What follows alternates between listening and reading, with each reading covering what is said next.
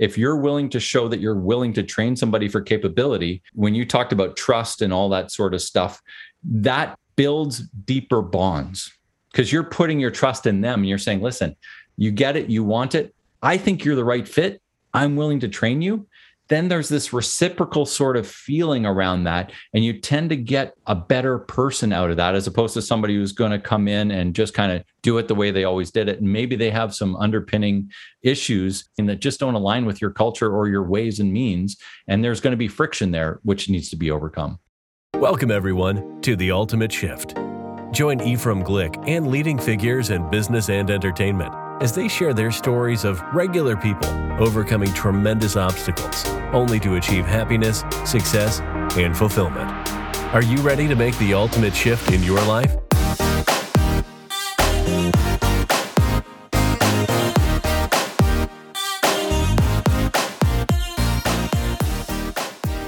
Okay, welcome back to the Ultimate Shift. Today we have Pete Mohr on, who is outside of Toronto, Canada. Pete is a, uh, a business coach. He's an entrepreneur. He owns multiple companies. So I'm really excited to have you on today and kind of share your story and your uh, visions and ideas of, of how to do great business. So welcome, Pete. Thanks so much for having me, Ephraim. I, it's just a pleasure, and uh, I appreciate the invite onto the show. Absolutely, my pleasure. Uh, so, tell us a little bit. What's your story? How did you get started in your entrepreneur field, and and tell us a little bit about your young adult life and, and how we are here.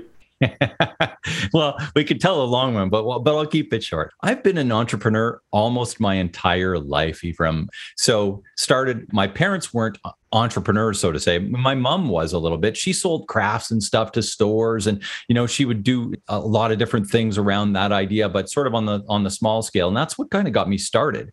Back when I was 12, 13 years old, you know, I'm building pine cone wreaths with my mom to sell at Christmas time to the to the craft stores and different things like that. I was pushing the lawnmower, doing all that sort of thing through high school, and and helping people out in their yards and doing some landscaping and patio work and different things like that along, you know, all through high school, all through university, and took some business. I took business in university, came out there, worked for my dad's best friend who had a, an entrepreneurial business for about six months. Great. Uh, the only company I've ever worked for on a full time basis, really, outside of summer work during university. And I decided at that time, it's like, you know what, working for somebody else just isn't for me. And I bought a franchise off the bat because that's what I could do. I mean, I was 23 years old and I bought a franchise and we refinished bathtub bathtubs and kitchen cabinets and counters and all sorts of stuff around there. That led into another franchise, which was a cleaning business. And so I ran both of those simultaneous for about 15 years' time. I sold those and I became a business broker helping people buy and sell businesses. And that's how I found one of the businesses that I still own 11 years ago. And it's a shoe store. So we we bought a shoe store and funny story there, but uh, you know, it's it's it's a little bit longer. But nonetheless, we bought a shoe store, then we bought another shoe store, and then we opened a third shoe store and we closed the shoe store. And so we've you know been in the in the shoe business at shoetopia here in canada for the last since 2010 and i've had a few other businesses along the way. I've pretty much always had two businesses on the go, Ephraim, and I like the idea of splitting the risk and some of that other stuff. So these days, I mean, I still have the shoe stores. I run a liquidation business when if we ever get out of COVID, where we can actually convene a bunch of people here in, in Ontario. It's still, I know down in the States, it's it's a little more open, but here in Ontario, we're still, you know, structured around how many people we can have in a venue and different things like that. So we'll probably ramp that one back up again. I started another Sani called Sanimist during the whole thing during the last 16 months where we were selling foggers and spray systems and stuff for people. And, you know, I continued to do simplifying entrepreneurship, which is my coaching business that we're talking about today. And simplifying entrepreneurship, I also have a podcast like you. It's also called Simplifying Entrepreneurship. But basically, what I do um, on the podcast and every day when I'm coaching entrepreneurs is that we're trying to help them cut through the chaos of running a business. You know, entrepreneurs are often overwhelmed, overworked time constrained. They don't see their families, they don't see their friends. They're just all out all the time. So, what I try to do is really help them alleviate some of that stress. And we put in what I call you know, my model, my four P's model really around this whole idea is taking from frustration to freedom. And in the middle of those frustration to freedom is the right product mix or service if you're a service oriented business and redefining what that looks like and making sure that it's actually relevant. And then the right people and all sorts of processes and frustrate, uh, you know, removing the frustrations around people, which is always a big one.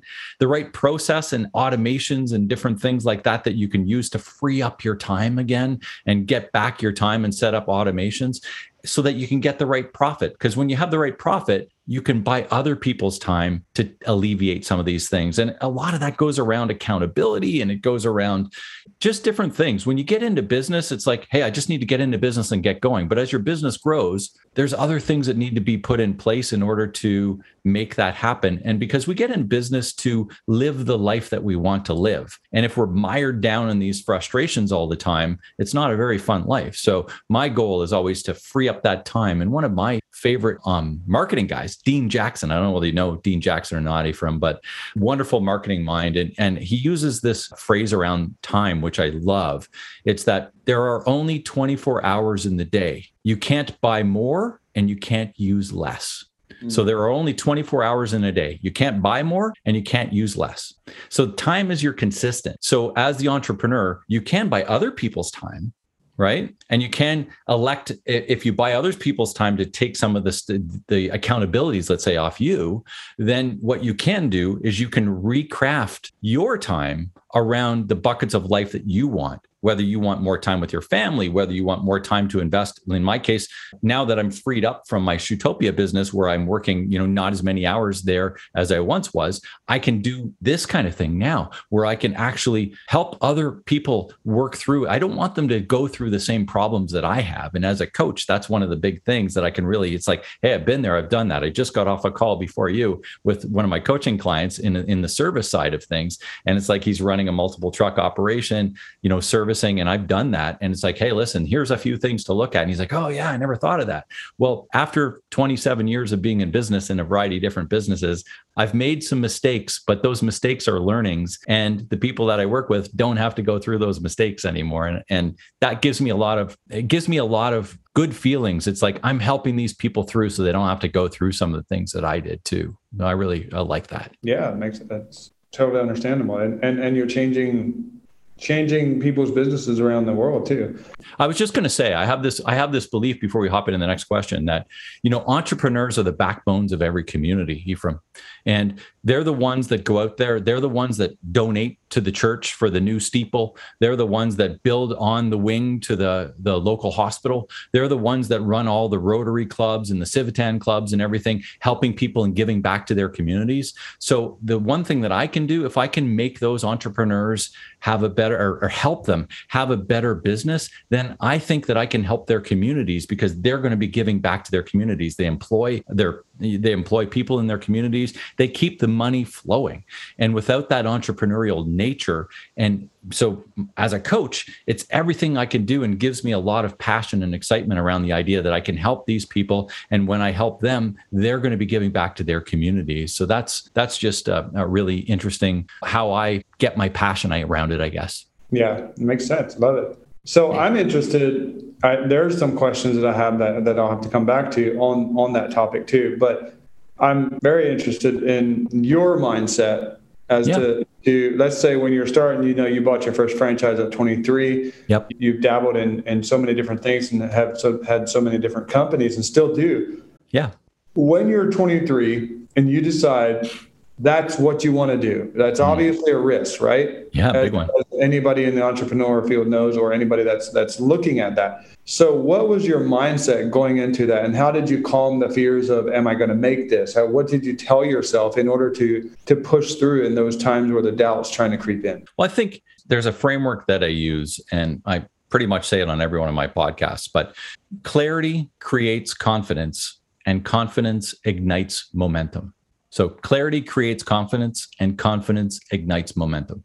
So how do you build clarity around what it is you're going to do? Because when you've built clarity, you you're feeling good about it. Now, the other thing is if it's the wrong clarity, you know, I, I, have a model around the confidence gauge. And if you think, if you think of, you know, the half moon um, temperature gauge on your barbecue or whatever that you have, you know, so if you're sort of reaching up into the confidence, it's good to be confident, but you don't want to get in the red zone. And the red zone is overconfidence because that can hurt. Thinking you have you have more power in what you're doing than you actually do. Like there's very Right. There, there can be a lot of cost you know both relationship cost monetary cost all sorts of cost around being overconfident about something. I've i've been struck with that because i'm a confident person like just my nature i'm fairly confident about stuff. And you know i think part of this sort of stuff is understanding understanding who you are and wrapping yourself with people who are not exactly like you. So when you when you're looking you know as it doesn't matter whether you're 23 from or whether you're you know i'm 50 so whether you're 23 or whether you're 50 it doesn't matter because you need to wrap yourself around with people who think differently than you and can and be open to the feedback around that sort of stuff so you can make your best decision. And that's part of you know when we talk about people in the in the 4p model you talk about people it's like you can't just have everybody who's the same as you or else you're not getting the full picture and from that perspective, I've always tried to do a very good job of wrapping myself around with people that, you know, had different ideas, but you know were business oriented and and just I've had really good mentors along the way and I've had a lot of coaches and I continue to be coached along the way too. Uh, I find it hard with people out there who are coaches but aren't coached themselves because how do you how do you understand the relationship of what that means? And mm-hmm. from that kind of perspective it's it's just one of those things that i've always tried to find good mentors and talk to a lot of people about things around what i'm trying to do. And sometimes that scares people you know? Yeah, because yeah. not everybody thinks the way i do and it's like wow that's that's scary. But if they're scared about it i'm going to ask them why does that scare you? So that i can get their feedback around this idea let's say that i have for maybe starting a new franchise when i'm 23 years old. Why does this scare you? So because maybe there's something that you're thinking of that i haven't thought of and i need to take that into consideration. Well and and isn't it also sometimes people people get scared of a different idea if you're in an, in an organization because well one they haven't tried it themselves but two it's not their idea. So we tend to trust more of our own ideas for whatever reason good or bad right or wrong. So how do you get past that when when you're struggling with let's say you know what do you say to someone who's like well this isn't working. This is a stress point in my business or or my life and you know, I know I'm supposed to do something different, but I don't know anything different. And so, how do you take someone from that mindset to understanding that obviously change creates a different reality, but to trust the coach, the consultant, the the friend, the yeah. father, the mother, you know, in that scenario? I think the biggest thing, Ephraim, is you don't need to always know how. Mm-hmm. Sometimes you just need to know who. So, it's a great so who, as in, in in the person that's helping you. Okay. Right? So there's a great book out there by Dan Sullivan and Benjamin Hardy. It's called Who Not How. And so Dean Jackson, who I talked about a little while ago, and Dan Sullivan were talking one day about this whole concept of who not how. And the the concept is really, and we get we I started off talking about mired down in the frustration and the chaos. As business owners especially new business owners we think we need to know every single little thing about every single little thing or else we're going to look stupid to our team our clients our suppliers whatever the case is. Like if a supplier called and i didn't know as the owner you know i'm going to i'm going to feel stupid about that let's say well I don't, but but a lot of people would, you know, and it's like, hey, that's not my accountability. The accountability is this person on the team and that person needs to know, but I don't need to know everything as the leader of the organization. So I just need to know who's accountable for what and who can help me through what. So when you think of it, that's one of the major frustrations in business is that most leaders think they need to know everything. They need to know how to do everything. And in fact, they don't. And the biggest way for momentum is to release that and release that and give clarity and confidence to somebody else on your team or somebody outside of your team and having an outsource partner do some of that stuff for you so that it alleviates the frustration. It alleviates some of those things. And there's a way to do that and a process to do that so that it's done properly of course. But nonetheless allowing other people to do some of that stuff frees up your time frees up so that you can be you can do more what's your unique ability basically from dan's perspective of, of what he calls it in that book, you you can do more of your unique ability and let other people do more of their unique ability. And when that happens, you can really see some big gains. Yeah, I like that. In your situation here where you know you have multiple stores, you're obviously having someone else run them. Yeah. When you find the person or mm-hmm. choose the person that that you now think has the skills and the mindset and the capability of replacing what you know or maybe what you don't know. How do you go about to ensure one that these are the right people they have the right capacity to manage and two as a leader do you have certain systems you implement in order to make sure that they stick within the fundamental beliefs and core values of the organization or company yeah absolutely i mean and i think that's part of process when we talk about product and process and people that's part of your process and without the right process there's no clarity so what does your process look like? How would you if, if I was a brand new person, yeah. This was this was your first time talking to me and you wanted me to basically lead one of your companies. What would your first couple steps be just to give our listeners or someone that might be struggling with that an idea as to where to start? Because you can say we're here and you want to go up here and that's a that's a lot of, of transition learning and growth in between there. So what are just a few first steps to maybe implement in the, that trust into that person?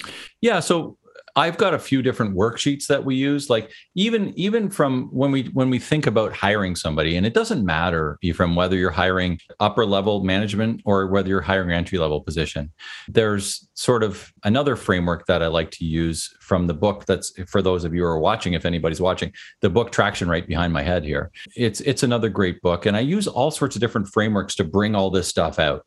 But one of the things they call it GWC. Does the person get it? Do they want it? And are they capable? So those are the three things. And when you're doing your interview process, when you're doing even we we use this during sort of quarterly reviews and all of that other stuff too. But do they get it? Do they actually understand what it is you're asking of them?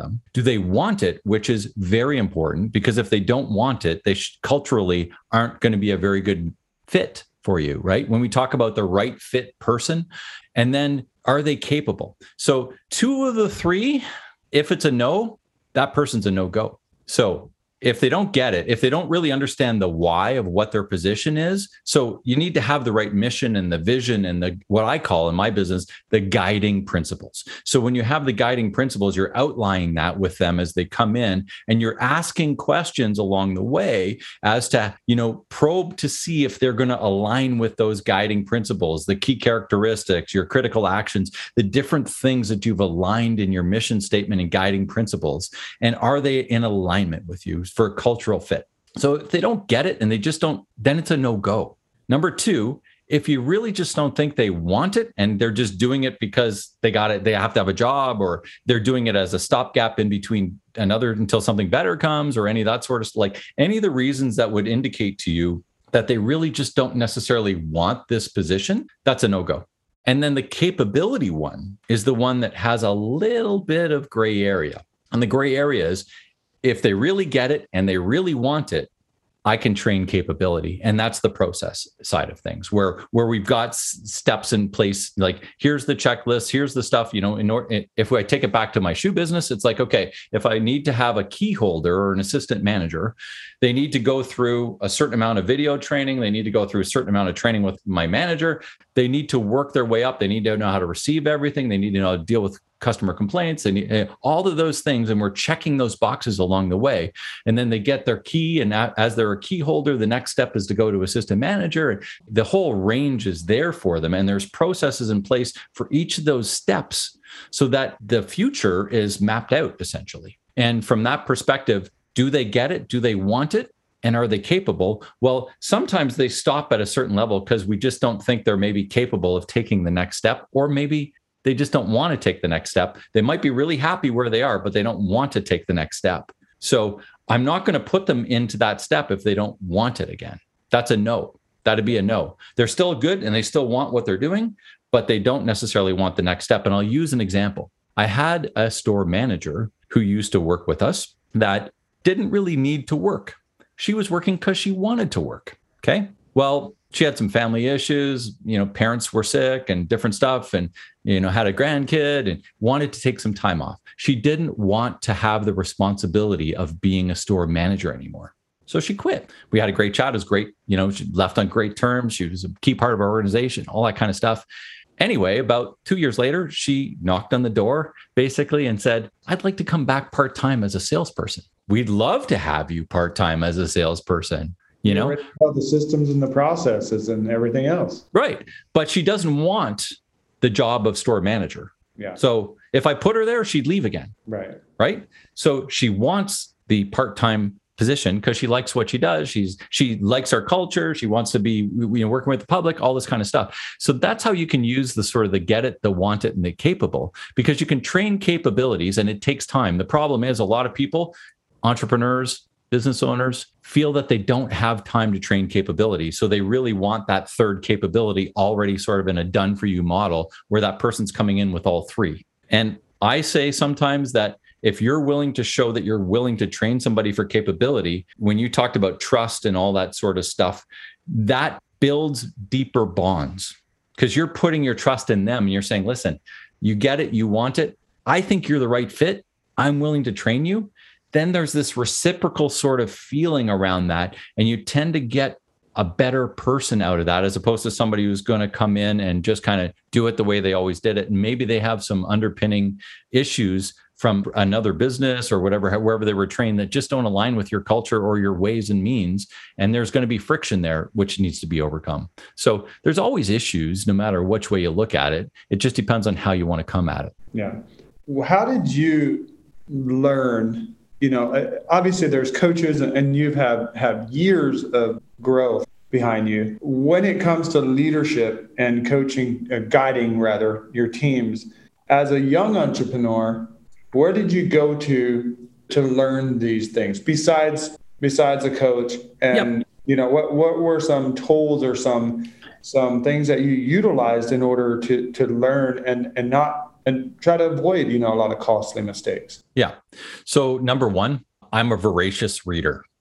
I have a belief that I'll never finish learning.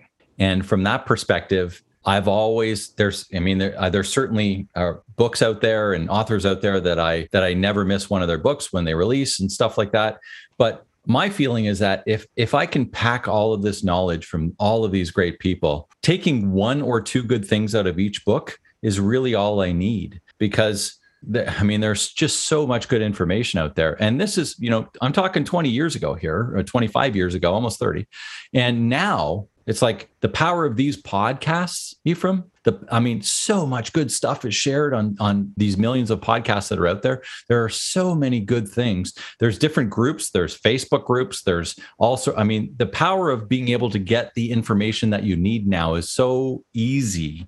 Never was easier than it is now. You can buy a course on anything online basically. You can be coached from the best people in the world on masterclass let's say. And so long as you're good with that video sort of based instead of an in-person type coaching like we do but for from that perspective, I mean, there's so much good knowledge out there, and really for a fraction of the cost of hiring an actual coach, right?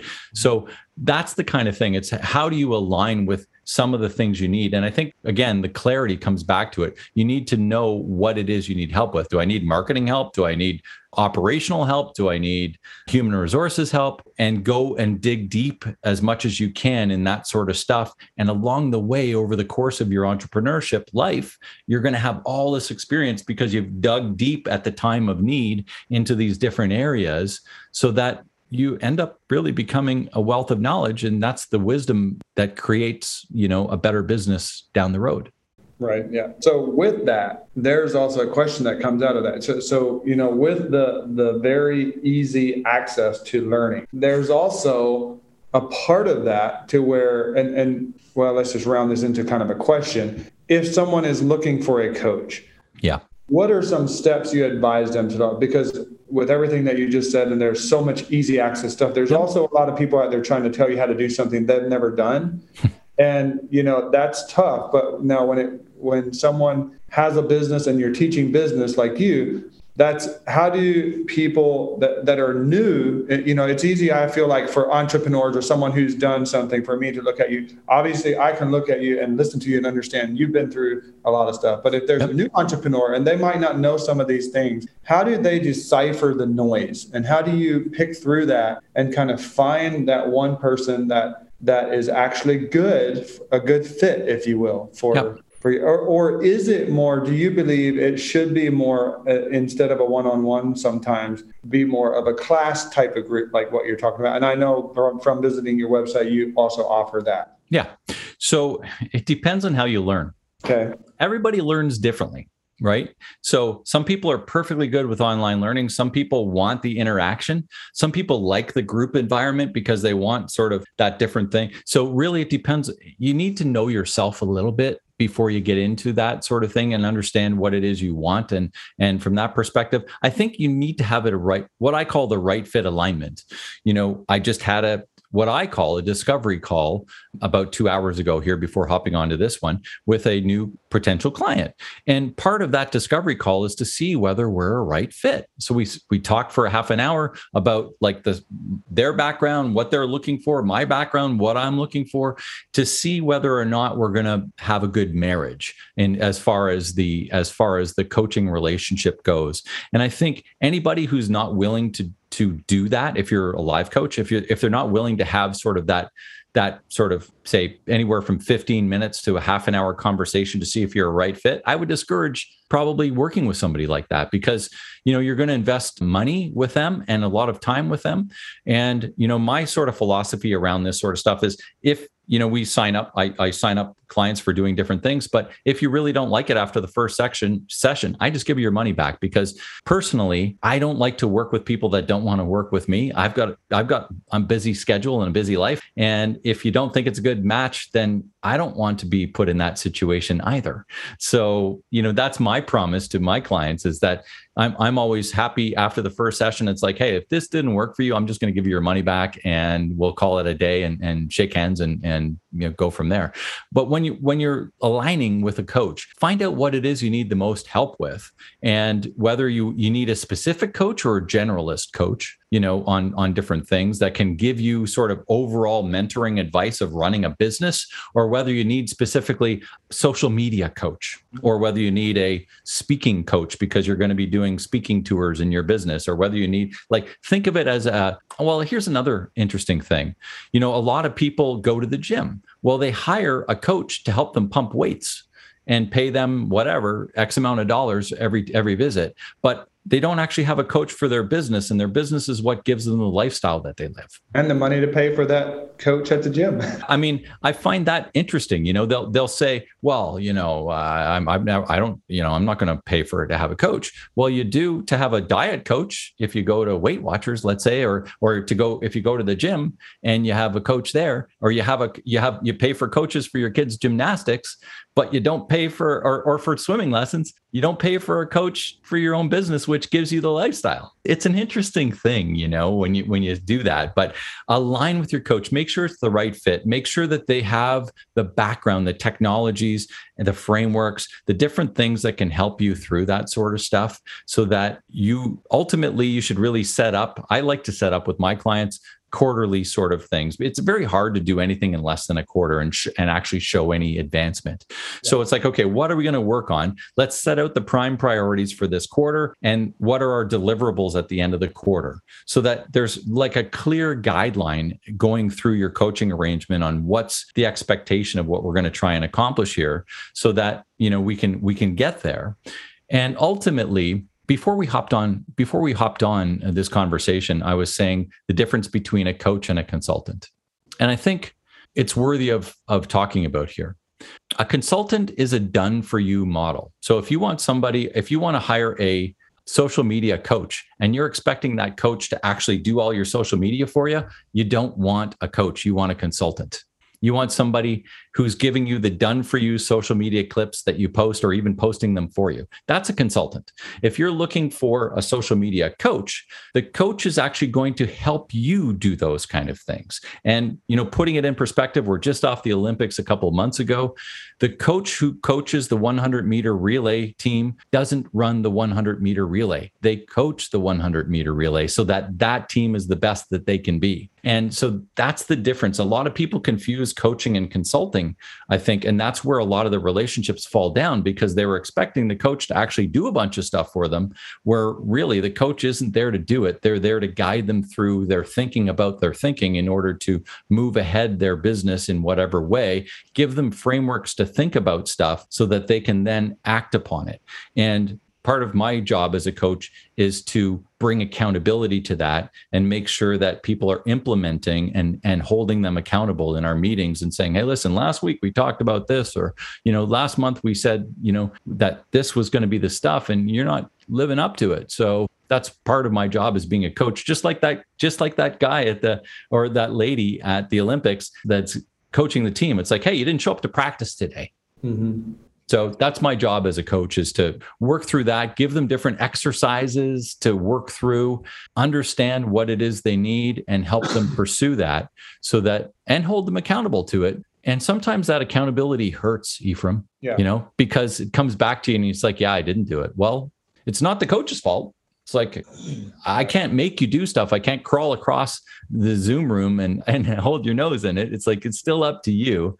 You need to actually do the work that it's going to take if you want to get there. And it doesn't matter whether that's an Olympic athlete or a business. You have to do the work that it's going to take to help you get there. You said something that's really key in there too. You said if I do a session and basically it wasn't a good ending, you give the money back. I think that where some people get stuck at with bad coaching is, and this usually comes back to someone who coaches for a living but hasn't really ever done anything else. They lock you into that, and you're just that's just money you lost if, if it wasn't a good fit. And so, so I think that's a huge distinguish there, a difference that kind of distinguishes the two two types of coaches. You have a book behind you that just keeps grabbing my attention, and not to it says hug your people. Yeah. And yeah. so we're in a time right now, not to get political or whatever with this, but like I see this everywhere. And and when you're running a team of people and a big organization and you're used to having, you know, my organization, uh, we're really close. We're not all family, but we're family, meaning yeah. we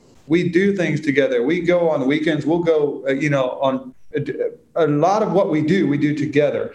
In the world we currently live in today, how can we as businesses still keep that close contact with our people and, and that humanity side of who we really are and what we're made to do the hugging and the celebrating and the being close to each other and things like that when everything around us is screaming the opposite. And how do you what is your advice on someone uh, an organization that's struggling with that because of maybe it's the law? Like australia has some pretty extreme strict laws of, of not being around each other not seeing family. But in a business setting What's your advice to kind of navigate that and still keep that that humanity side there? So interesting, uh, you brought that up, Ephraim. Uh, one of my calls last week was with a company that I coach, and they're in the insurance business. And from that perspective, you know, most of them are working remotely, right? Like we're talking about, they're working all remotely, and they're having some problems with some of that connect and the culture around that and stuff. And one of one of their other coaches in the industry basically said it doesn't matter so long as they're keeping up their KPIs. And this was the point of the call. And I said, I have an absolutely opposite view to that. Mm-hmm. So, you know, here's an industry expert that's been around forever and basically said, just let it be. So long as they're keeping their KPIs, doesn't matter. And my philosophy is it absolutely matters. It absolutely matters. That's the culture, that's the glue of the organization. And when you don't have that in the in your organization, your clients don't see it, your suppliers don't see it, the rest of your team doesn't see it, productivity goes down, you'll lose customers, you'll lose there's so much to be lost not by having that. Mm-hmm. And just to say that make your sales numbers and we're not going to you know we don't really don't care. I, mean I, I couldn't believe i heard an industry expert say that to be honest. But the importance of that is absolutely critical to building a good team. Hug your people. Yeah absolutely. And i mean from I, that book is a great book by jack mitchell. I think jack might be passed on now I'm not sure, but he was a wonderful retailer. He's written a couple of good books. I can't remember the other one right off the right off the bat now, but awesome, awesome idea around when you have a powerful team, when your team is working in on all cylinders as a team, how powerful that can be, and it magnifies and exemplifies sort of a, the real powerful movement of everything that's going to grow around your vision and your mission and all those things. If everybody's aligned there with those guiding principles that we talked about, then the team is, I mean, it's like two for one. If you look at it from a KPI perspective, you're getting one for one or sometimes less than one for one. And when you look at it from a team perspective, you're getting twice of everything or more, even magnified by more than that. Everybody loves what they do. Think of your attrition rate. If people aren't bought in on the team, they have no loyalty to you. They have no loyalty to the your customers, all of this stuff. Like if they're not bought in, that's the get it and want it part. If they don't want to be there, they're just going to leave. People are leaving in droves right now. Why are they leaving? Because employers aren't hugging their people. I couldn't agree more. And and I think at the end of the day, your KPIs aren't going to be where they're supposed to be if if like you said, if the culture isn't there. So short-term thinking, Ephraim. I can't believe that anyone advised that either. I, I show this is another question that's kind of related to our time, which we hope is temporary as much as possible. Yeah. But I don't know what you got, how you guys have there in, in Canada, but in the States, there is a massive, massive, massive labor shortage. Yeah. And I feel it myself. I mean, this has been the most stressful summer in my organization. In, in the two different ones that I run as a, on a daily basis, we have the same problem on both of them we could use five to 10 people per organization. And guess who's filling in? I know. Uh, and so, to people like me, what's your advice for the entrepreneurs out there, the owners, the leaders that are kind of having to, to now fill in in every aspect of the organization wherever they're needed to try to hold everything together? And you know, what's what's your advice to that? To how do you navigate that and then and still because I don't have the answer. This is the answer I'm trying to find this week specifically is how do I I'm not asking for balance. As an entrepreneur, I think we give that up when the day we decide to become an entrepreneur. But is there something you could say to that that that can kind of you know take away a little bit of that and or what is what is something you would do if you found yourself in that position to kind of take a deep breath to take a step back and and, and then how do we how do we get through this i guess is the question well that isn't an easy question and there is no right answer. And, you know, I can tell you what I would do, and I have done in variety of different, you know, stages along my career. I'd work every hour as opposed to hiring the wrong person. Mm-hmm. We talk about team culture and stuff like that. As soon as you start hiring people that are just a warm body that can fog the mirror when they put the mirror in front of their nose or mouth, everybody around sees that.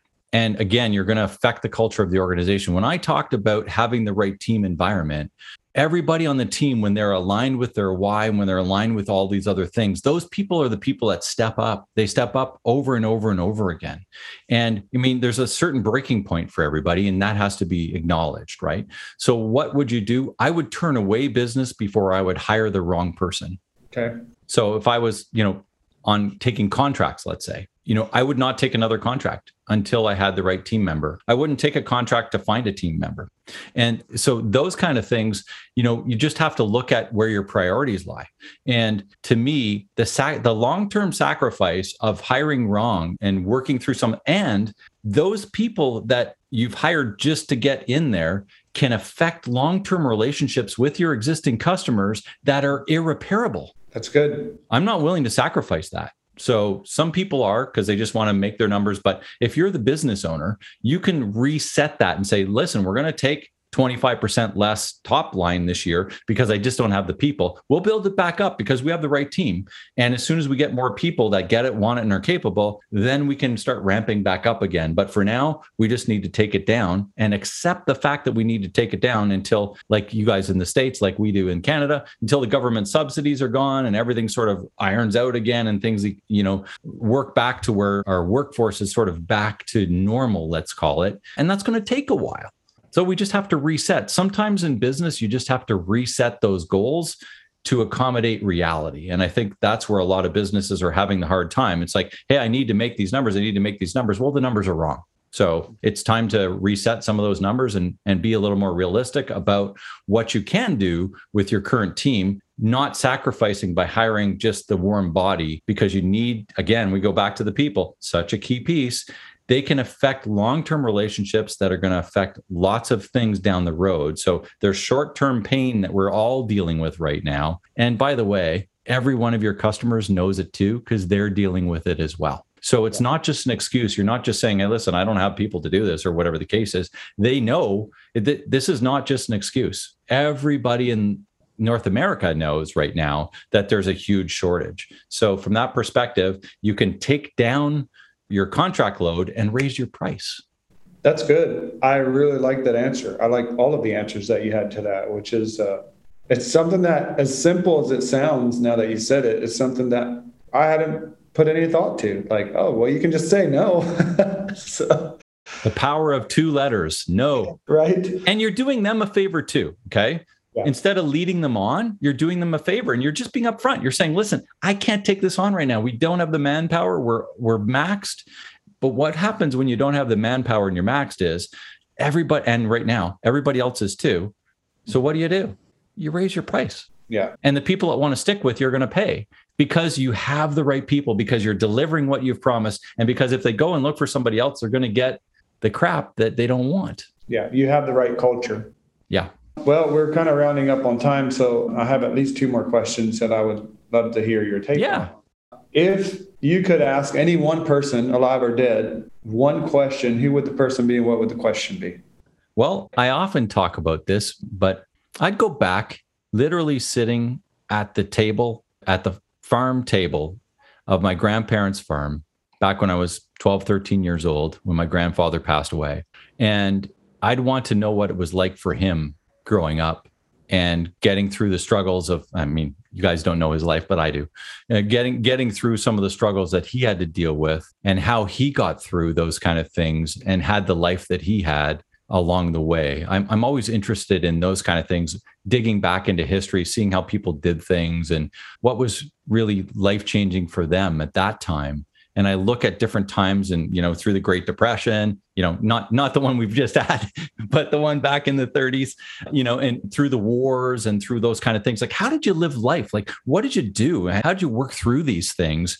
And as an entrepreneur, as a somebody in you know that owned a farm and and worked out off the farm as well, it's like, how did you make this stuff happen? We think we have hard struggles now, Ephraim. Come on, those guys had struggles. So for me, I'd like to go back and and sit around and you know just enjoy some stories with my grandparents. Realize how how nice we have it. Yeah. COVID and all. yeah, exactly. When you think back to your life in that same regard, and you think of a time that maybe there was that this show is called the ultimate shift for you that yeah. ultimate shift that changed the trajectory of where your life was going to to where it is now is there a time that stands out to you that that really changed the course for you and what was it yeah. So I hinted at it earlier. And and that's basically 6 months in after finished university, working for my namesake, by the way, his name was Peter, and uh, my dad's best friend. And so, you know, working for Peter, and I was, I liked the business, I liked all of that stuff. But what I really didn't like was the fact that I just needed to make my own decisions. I needed to make my own way. I needed to be my own boss. And when I made that decision at that time, I've never looked back. I've always been my own boss. I've always made my own decisions. I've always been responsible for either good luck or bad luck. And I've had both. Yeah. And, but it's been on my shoulders. And that's not for everybody. In fact, it's only for five or 8% of us who are entrepreneurs, right? And a lot of people don't want to deal with that. Well, I did. That was really a life changing thing when I decided at 23, 24 years old, 23, I guess, when I first started, September of 23. So literally 27 years or September of 94, literally 27 years ago, right now, when I started that first business, I have never looked back and I've, and I'm so glad I did. It's been a i'm only 50 years old. I'm not i'm not packing her in. I got a long a long entrepreneurial career ahead of me. I don't plan on retiring. But it's been a great 27 years of being in business and i wouldn't do it any other way it's been a pleasure. That's a good place to be at. Yeah. When you're 50 years old and you can say that about your life. Yeah. Last question. This isn't necessarily related to business or anything but if you were given the world stage today with everything that's going on in the world good bad ugly what do you think you would say to the world that they're going to remember you by? What would you say to the world that you feel like the world needs to hear right now? Well, from that perspective, I, I think I'm reflective today. We just had a death in the family yesterday, and we're I'm I'm a family person, as you can probably already tell just from some of our conversations here in the last little bit. But I'm going to say that there's nothing more important than your relationships. We talked about it with our hug your people. We talk about it you know but the relationships that you have there well there's two things that are super important in life. One is your health. If you don't have your health so there's a great old saying that i love. It's called the man who has his health has a thousand dreams. The man who doesn't has but one.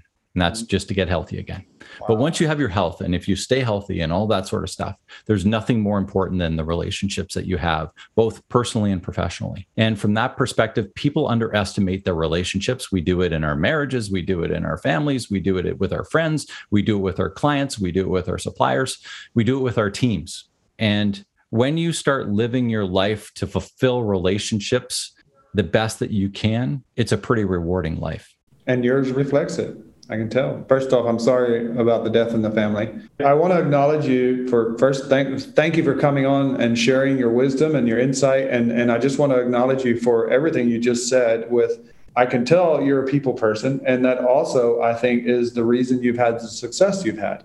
And and I think that's something that a lot of organizations and companies are missing that slowly but surely we're kind of turning the tide if you will on that. I think uh, you know people are that's why i was really surprised but the same way you were earlier to hear someone say well just get your numbers you know? Yeah. that's not really what we hear anymore when it comes to business and when you have that mentality people tend to leave because they have other options. For sure. And, and i think you have built something incredible because of your insight on relationships and people and the importance of it. And and i feel like that's something i could definitely learn from you on as well so thanks for being here. And for our listeners if they want to follow you and kind of learn more about you what platform do you really kind of spend the most of your time on for to interact that people can interact with you on? Sure. We'll put all your we'll put all your your links and everything in the show notes as well for, for thanks ephraim. I appreciate that. And you know if you want to find out anything about me just google simplifying entrepreneurship. Simplifying entrepreneurship. You'll find the podcast you'll find my website you'll find information about me. I mean, I'm on Facebook, I'm on Instagram. I spend most of my time on LinkedIn. I'm a business sort of coach, you know, from that perspective. So LinkedIn is a natural one for me. But yes, I'm pretty much across all of them. You can check out my YouTube channel. We we post a bunch of stuff over there too at Simplifying Entrepreneurship. But the easiest way, if you don't remember all of that, is just type in Simplifying Entrepreneurship and it'll link you there. Perfect. Well, thank you for being here. It's been an absolute pleasure for me. And I've, I've been taking notes and I have a whole list here, so I can't wait to dig more into them. So I love it. I love it. I appreciate the time we had together, Ephraim. And thanks so much for having me on your podcast today. My pleasure. Thanks again for tuning in to The Ultimate Shift. Look, I know life is crazy, life gets busy, and we all kind of have an idea where we want to go and where we want to end up, but there's so many things that come up in between. And my goal with this show is to grab one thing from every guest that we can apply to our lives that help get us closer to our end goal. You can follow me on Instagram at Ephraim Glick, Facebook at Ephraim Glick, Twitter at Glick Ephraim, or you can go to the website at ephraimglick.com. See you next time.